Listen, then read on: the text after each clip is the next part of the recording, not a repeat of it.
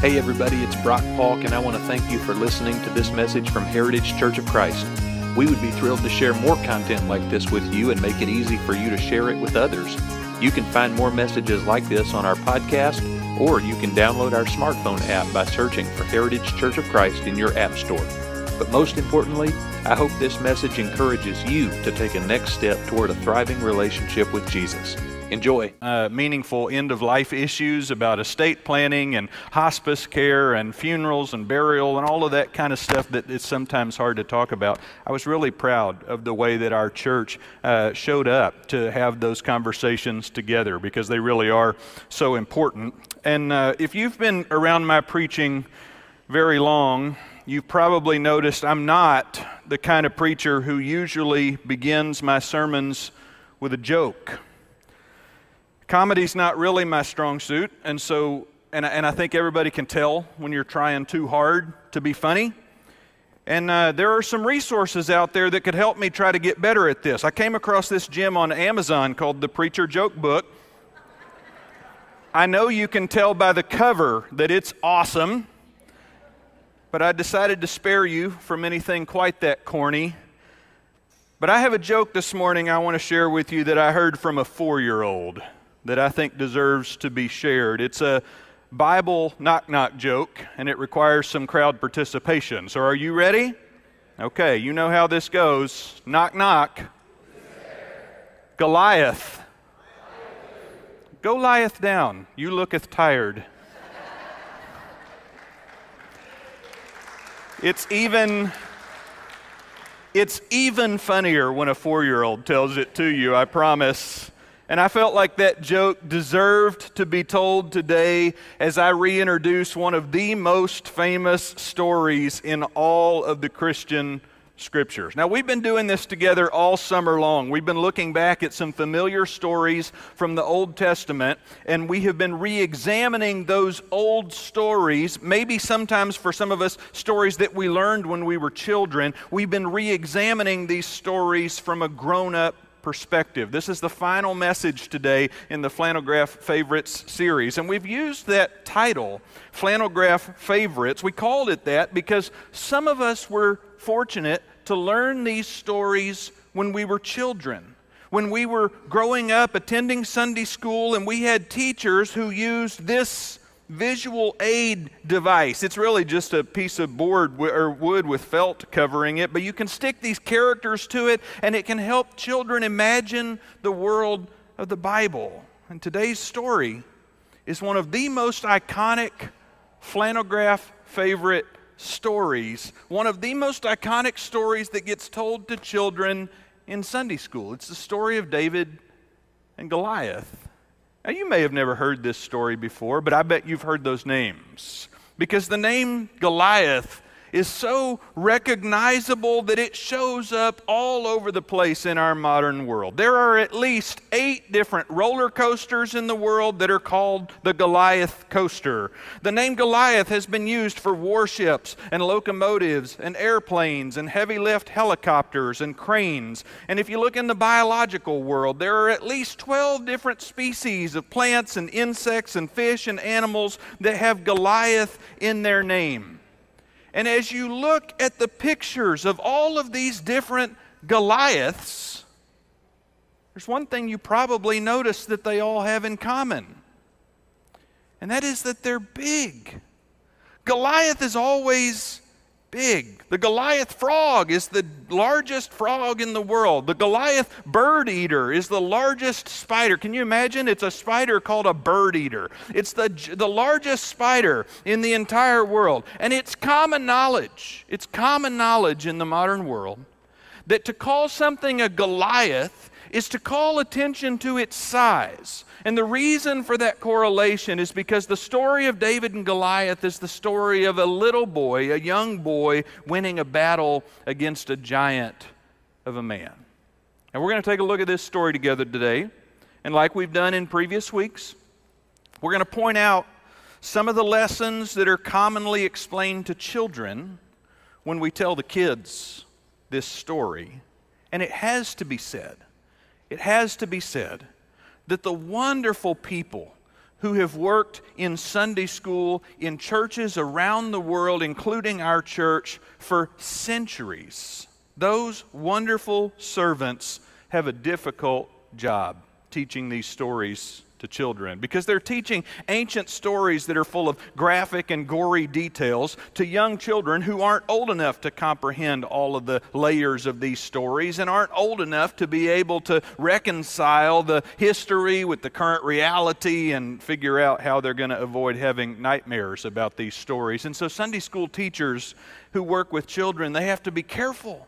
They have to be selective. They have to be choosy about which parts of the story they tell and which parts of the story that they skip. But our challenge, our invitation with our grown-up perspective and our grown-up minds, our challenge is to look at these stories with eyes wide open, to look at the whole thing, to consider each story in its entirety and to ask what it is that we're supposed to be learning from the whole thing. And so if you've got a Bible with you, even one on your mobile device, I'd be thrilled for you to open up with me and navigate your way to the book of 1 Samuel chapter 17. 1 Samuel's near the center of the Old Testament portion of your Bible. Now, since mid-June, for the last 8 weeks or so, we've been looking at stories about the people of Israel, the nation of Israel, who was descended from Abraham. I'm kind of recapping part of the Old Testament for you in just a few seconds here. We've been looking at these people of Israel who were promised that they were going to inherit a land that God had reserved for them. And God had also promised Abraham that he would use these people, these descendants, these Israelites, to be a blessing to the rest of the world because of their special covenant relationship with God. Can you imagine what it must have been like to live in a time before there was any written revelation about the reality or the character or the origin of the world or of God? What it was like to be somebody living in the Bronze Age or maybe even before that, trying to imagine for yourself what's happening in the spiritual realm, in the unseen realm that seems to have influence and control over my circumstances here. There was so much unknown, so much question, so much fear. And the idea was that the people of Israel, because of their covenant relationship with God, as they lived in obedience to God and God reciprocated with protection and provision and vision and leadership for them, the idea was that the rest of the world would see that and think, you know, all of these other gods must be fake because that looks real. That was the idea. And so when the people of Israel found themselves living as slaves in Egypt, God rescued them. And God begins this process of building this relationship with them, leading them on a journey toward that land that He had promised. But this relationship, it's complicated. This relationship between Israel and God is a story of Israel's tragic and repeated failures to do even the most basic things that God asks them to do. Things like, just trust me. I've got this. This is what God is constantly asking the people of Israel to do, but their pattern, their destructive pattern that they follow time and time again is that they don't trust God, and they constantly want to take matters into their own hands, and they constantly want to figure out how they can defend themselves and how they can promote their own agenda and how they can just take care of their own desires rather than trusting God to be their protector and their provider. And God's response to their time after time self-destruction, God's response is this relentless commitment to the Israelites, even when they're not committed to Him. And it goes on like this for centuries. And God keeps on maneuvering to try to get the Israelites to recognize His love and to recognize their need for it.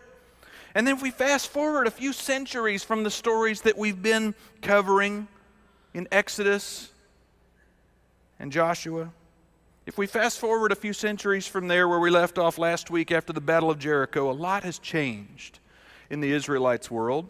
And so by the time of 1 Samuel, the Israelites have fully occupied this land that God had promised to them, and they've asked God, would you give us a king so that we can have a leader, a figurehead that we can rally around like all of the other nations have? And this new king is a guy named Saul. And Saul stays busy.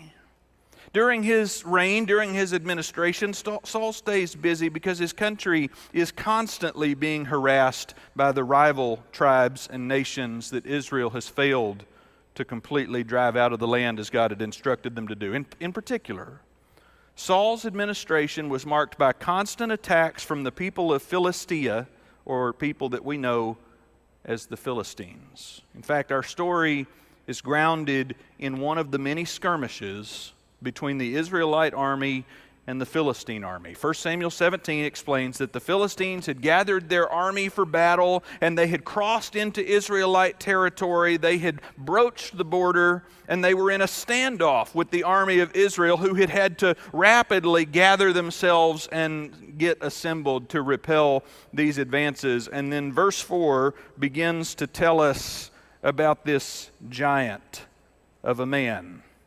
Verse 4 says, a champion named Goliath, who was from Gath, came out of the Philistine camp, and his height was 6 cubits and a span. Now this is, I know you know exactly what that means. This is where the legend of Goliath's enormous size comes from. A cubit is about 18 inches, or the distance from your elbow to the tip of your middle finger there, and a span is the distance you can measure from the end of your thumb to the end of your pinky. And so if Goliath was over 6 cubits tall, it would actually make him more than 9 feet tall. I remember one year my dad was teaching this story to a group of high school students when I was about 10 years old, and he got these huge pieces of industrial pipe and this butcher paper, and he drew a Goliath 9 foot 6 inches tall on this butcher paper, and set these pipes out in the church lawn and let the high school kids throw golf balls at it with a sling he'd made out of the tongue of a shoe and some shoelaces. I never wanted to be in high school so bad. I wanted to be in that class. But it's interesting to know. It's interesting to know, I may move your cheese a little bit here. It's interesting to know that the oldest copies of 1 Samuel that we have now, since the discovery of the Dead Sea Scrolls, the oldest copies of 1 Samuel that we have now list Goliath as being 4 cubits. And a span, which would put him at something like 6.5 to 7 foot tall, something like that. So somewhere along the way there was a scribal error. We don't really know. We can't really be sure exactly how tall Goliath was, but that's okay, because Goliath's height is not the point of this story. But the writer gives us a lot of detail, even describing the enormous size of Goliath's armor and weapons, to let us know this is an intimidating figure. Saul was known for being a large man, known for being an accomplished warrior, and he was scared to death. I'm reminded of this scene that plays out every once in a while when the Yankees and the Astros play against each other. I mean, both of these guys are American League MVPs, you know, in their careers, but it's when they stand next to each other, it's hard to believe they're competing at the same level. And that must be how it seemed with Goliath. He was big enough that the Israelite army in its entirety was scared of him.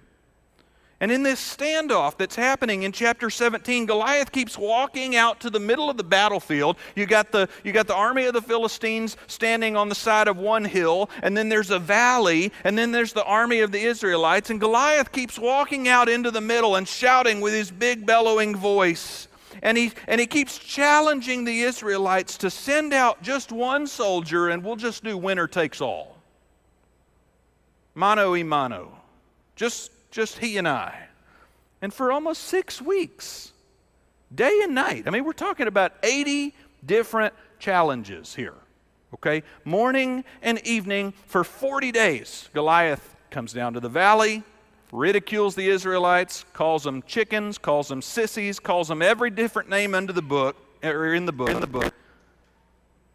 And then the Israelite army just stands still. They fail to offer a response. In fact, verse 11 says, on hearing the Philistines' words, Saul and all of the Israelites were dismayed and terrified. Now, there's another character that shows up in this story, though. It's this young man named David. And in earlier chapters of 1 Samuel, we learn that God has chosen David to eventually succeed Saul as king of Israel. Not yet. But eventually, he'll succeed Saul as the king of Israel. But in this story,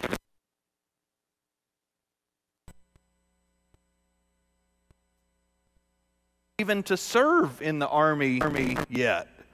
But once in a while, his father would send David on an errand to the front, to the battlefront, to go and take provisions to his big brothers. And so on one such occasion, David was there when Goliath stepped forward and issued this same challenge that he did every morning and every evening, and David heard what he said, and David is offended on God's behalf about Goliath's arrogance. In fact, David says, "Why isn't anybody fighting this guy? Why isn't anybody going? I'll go."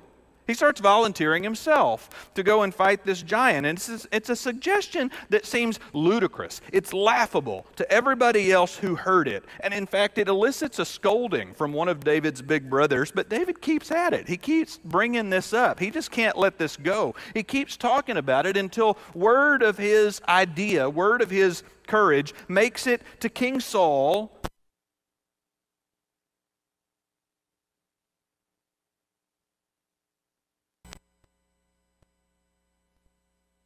Next is the real point of this entire chapter.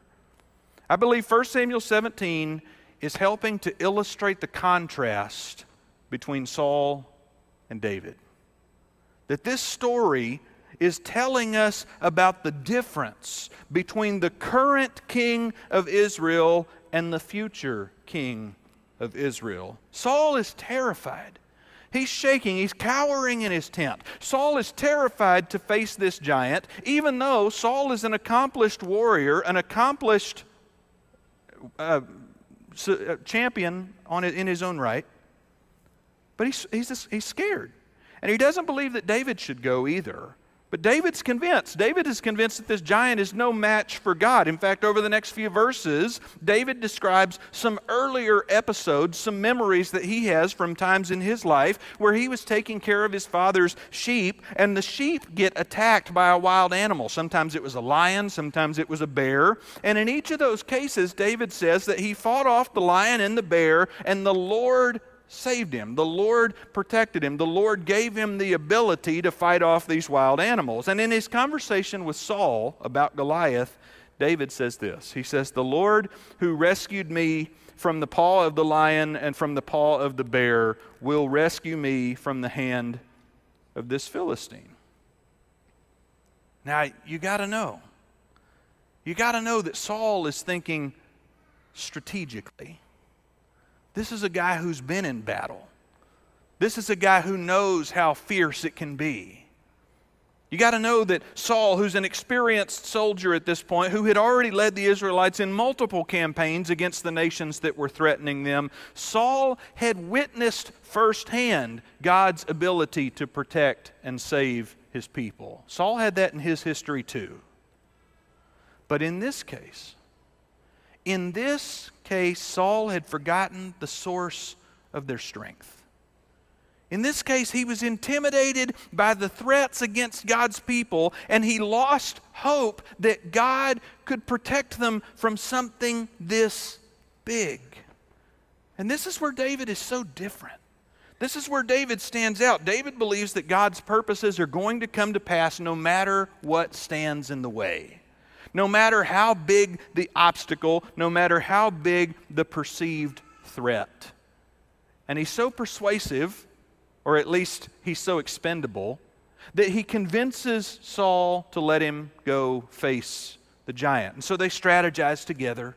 And Saul tries to equip David with the right tools, the best conventional tools of warfare that he could think of. He gives David a suit of armor, and David tries it on and says, "I'm not used to wearing this stuff. I don't know how to move around in this stuff. I don't need this." And he takes it back off.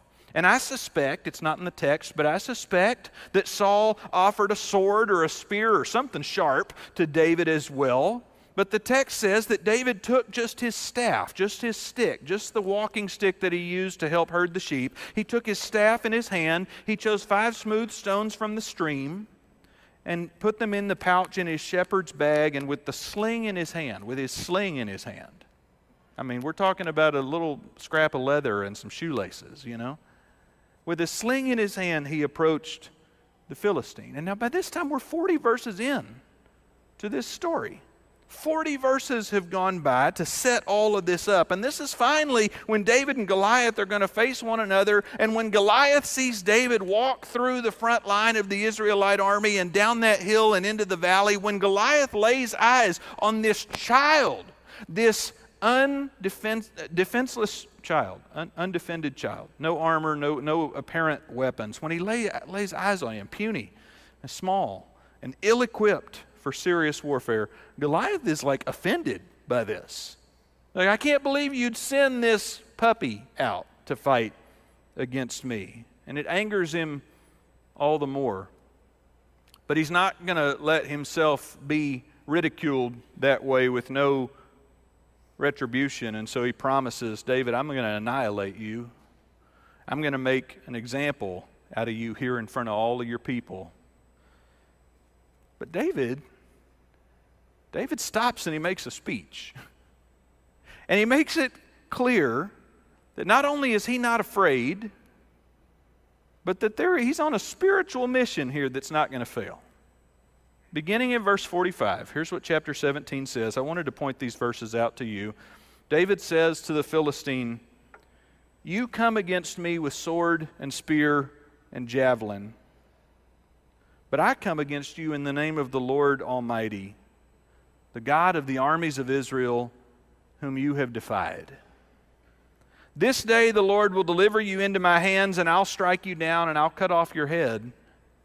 This very day I will give the carcasses of the Philistine army to the birds and the wild animals, and the whole world will know that there is a God in Israel." And I'm just imagining what it was like for David's big brothers to be like, "Did you hear what he just said? He's going to feed their carcasses to the birds? Like, where is he getting this stuff, you know?" Big brothers are back here shaking in their boots, and they're listening to big little brother out there sounding like a fool to them. But David doesn't think this is foolish at all. Verse 47, he says, everybody who's gathered here is going to know that it's not by sword, it's not by spear, it's not by javelin. It's not by these conventional methods of war, these conventional weapons. It's not by those things that the Lord saves. For the battle is the Lord's, he says. And he, the Lord, will give all of you into our hands. And David is seeing this entire drama, this entire scene from a different perspective. David is recognizing that there's something bigger going on. David is seeing that there's more at stake than the safety of the Israelite army. He sees, he can envision, that a defeat here for Israel would tell the surrounding nations of the world that the God of Israel is weak and the God of Israel is vulnerable. This is more than a showdown between a boy and a giant. This is a showdown between the hearts, a showdown happening in the hearts and minds of every Israelite and every Philistine about the strength of their gods. And David is convinced, based on his own history, based on his story about the lion and the bear, he's convinced that God is so powerful, that Yahweh is so powerful, that even when the battle looks like it's unevenly matched, even when it's a kid with a sling fighting an overgrown man with armor and weapons of war, that there is nothing to be afraid of. And you got to ask yourself, where did David get that idea? Where did he decide that that could be true? In what universe is that how things work? We know where David got these ideas, don't we? We know. We know because we ourselves remember the story of how the Egyptian army, with all of their chariots and horses, which was like the equivalent of aircraft carriers and F-35s of their day. We remember the story of how that Egyptian army was swallowed up in the sea while the Israelites did nothing but watch, right? Like we know that story. And we remember the story, we talked about it last week, we remember the story about how when the Israelites approached Jericho, you remember what they were holding in their hands? Trumpets, right? ram's horn trumpets. And there were a few guys holding the Ark of the Covenant. And what did they do? Use those trumpets to beat on the wall? No. They walked in a circle, and they blew their horns. And then they shouted when they were supposed to shout, and the walls just fell down, right? Like, we know that story. We didn't cover it in this series, but we could recall the story of Gideon's army defeating the Midianite army, which was enormous. I mean, thousands and thousands of people. Gideon had how many people? Do you remember? 300 men. And he took away their weapons, and he gave them torches and clay pots and ram's horns to use as trumpets. And they end up defeating, driving out this huge army of Midianites. And David had grown up hearing those stories. Do you remember 2 weeks ago?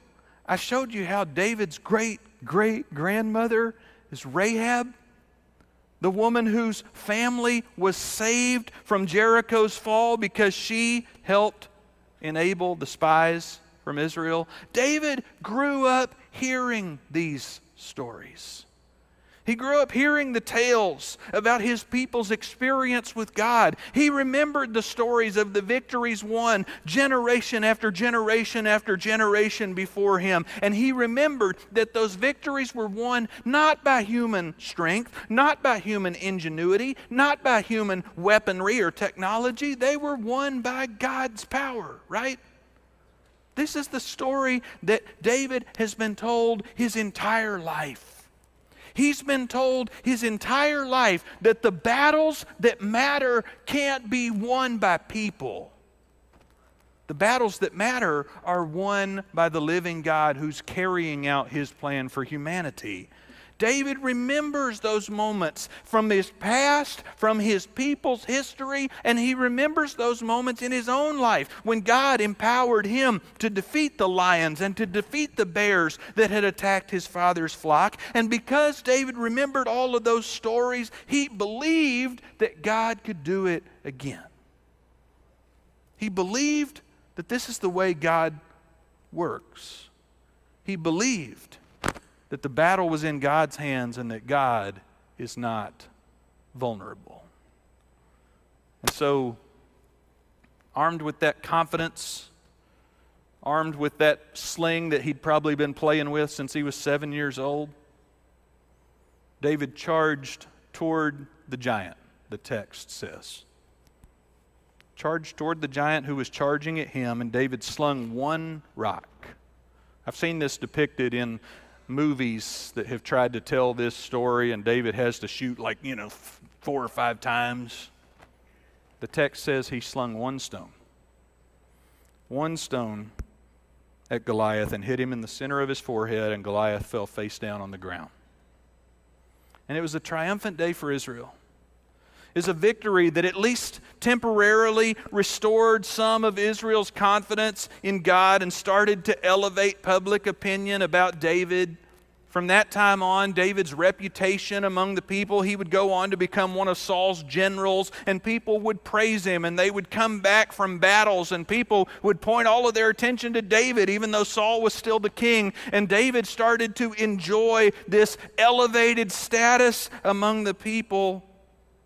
But in the coming years, as people praised David as their champion, their giant, I'm convinced that the whole time David thought, I just did what every one of us should have done.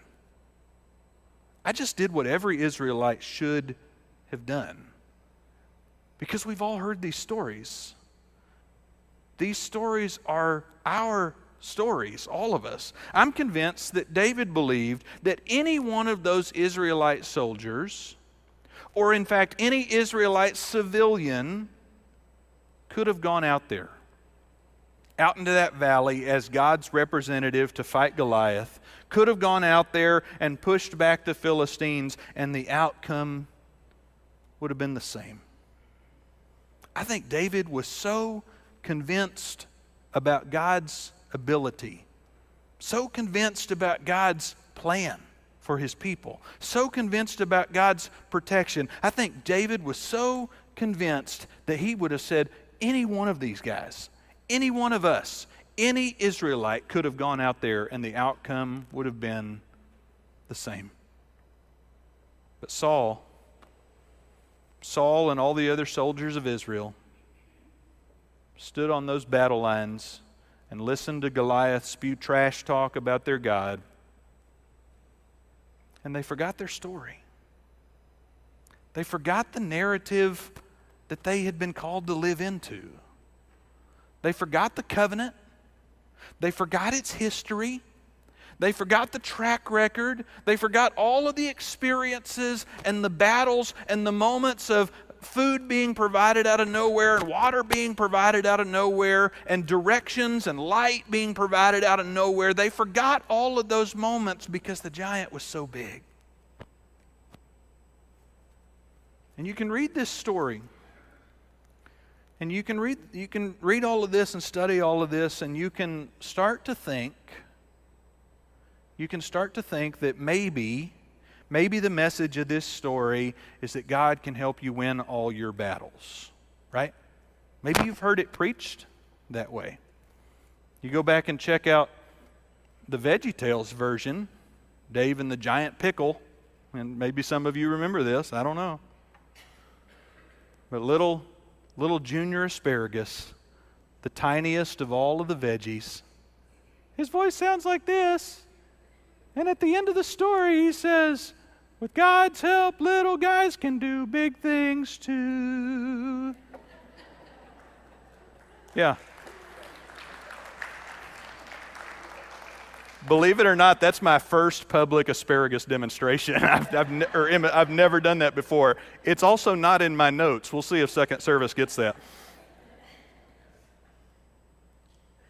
With God's help, little guys can do big things too. And I love that message for our children. I love the idea that our kids are going to hear that your size is not a hindrance for God's work in your life. I love that. I love, because later on, centuries after this, in the New Testament, Paul's going to write to Timothy, his protege, the kid that he's mentoring in ministry, and he's going to say, don't let anybody look down on you because you're little or because you're young. Don't let anybody look down on you, but you be the one to set the example in faith and life and love and spirit and purity. He says, don't let people look down on you and decide that it's your size or your age or your experience that's the problem, because God can do something through you. And I love that. And so I agree with Junior Asparagus. With God's help, little guys can do big things too.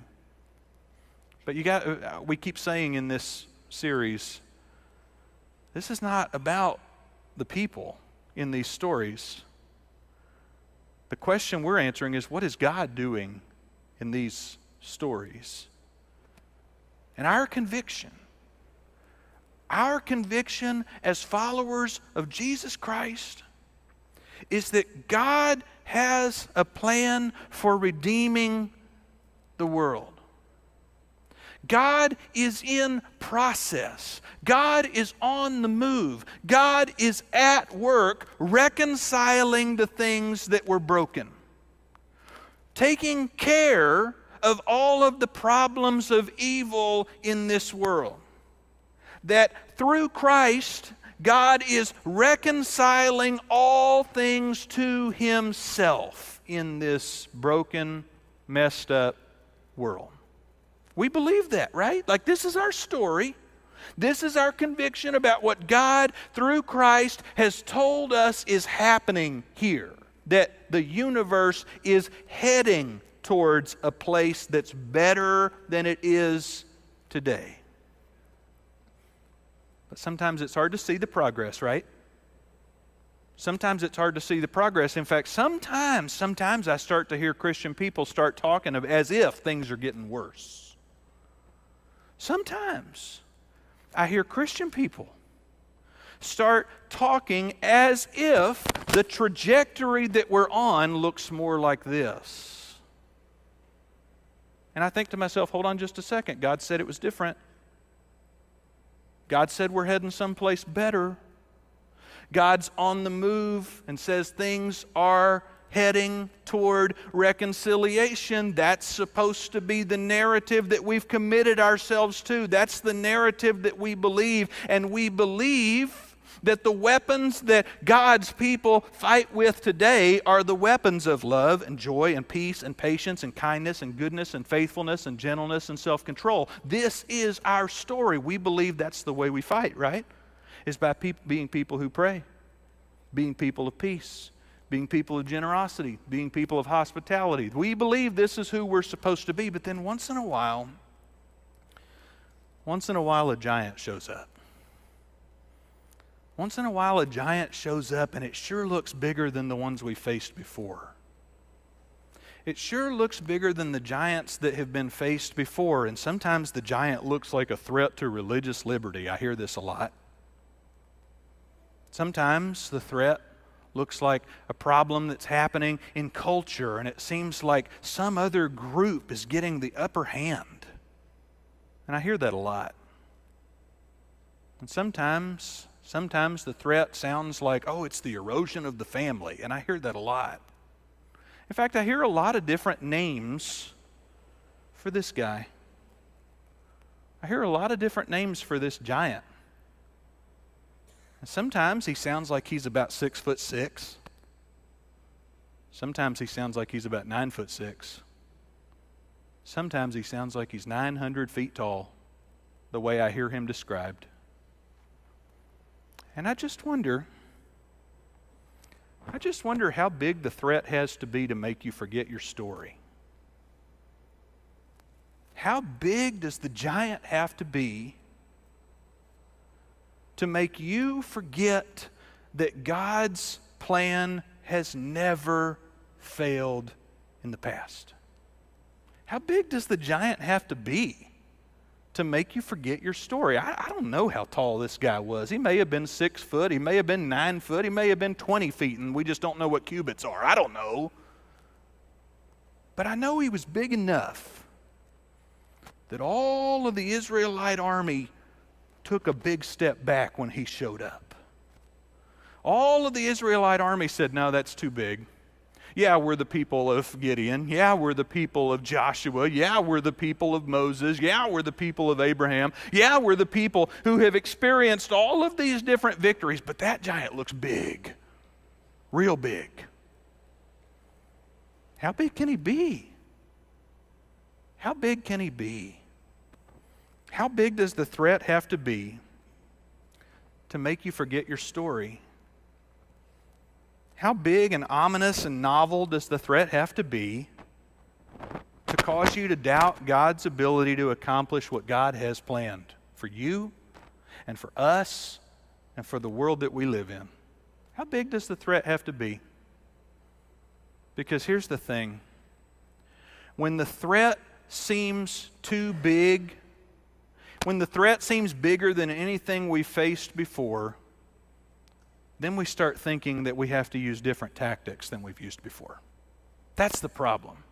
The problem is that when we think that the threat is enormous, then we have to go nuclear, right? Like we have to, like scorched earth. We have to get serious. Like self-control's not going to cut it anymore. Gentleness, that's not going to work. Kindness? Are you kidding me? This is a war we're in. Peace? Well, we'll show them peace. When the threat looks really big, we start changing tactics.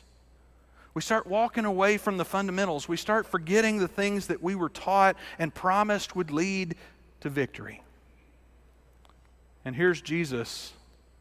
Here's Jesus who's going to come along years later, long after David's life has come and gone, long after David has had high moments of strong faith and then low moments of failure and sinfulness and regret, and then moments when he forgot his story. There's some famous moments when David really messes up, but the big one that I'm thinking of is the moment when he started to get nervous that his army wasn't big enough to face the threats without and within. And so he starts counting everybody. Like, am I going to have enough warriors to go into this next battle? Am I going to have enough people? And God's like, what are you doing counting? What are you doing counting? I'm here. You only need one. What are you doing counting? What are you worried about? David forgot his story. And so centuries after that, Jesus comes along, and Jesus is reminding us of the story that is supposed to be our story. And the story sounds like, turn the other cheek when someone hits you in the face. Like, I don't think that was going to work here, right? Jesus says, don't return evil for evil. Jesus says, pray for those who are your enemies. Pray for the people who persecute you. Jesus says, bless and do not curse. Jesus says, I am the way and the truth and the life. And if you want to get to life, you have to obey the truth and follow the way, right? And this is our way. Our way is that we are the people who remember our story even when the giant looks huge. Our way is that we stay true to the calling of our commander, that we stay true to the calling of our teacher, even when the giant looks bigger than anything we've ever seen before. Our way is that we trust that God's up to something in this world. Whether we can see the progress, whether we understand the strategy, whether we can tell that any difference is happening, our way is that we believe God's plan will not fail, because it never, ever has before. And so no matter how big the giant is, our challenge from this story is to remember our story. To remember the story of the Red Sea, and to remember the story of Jericho, and the story of the Exodus, and the story of Gideon and the Midianites, and the Amalekites and the Philistines, and all of the other stories that are back there. Our story is to remember the story of the battle that happened at Calvary, where Jesus fought against sin and death and offered himself so that we might all win forever. That's our story. And the hardest thing to do is to remember your story when you're facing a big, tall giant.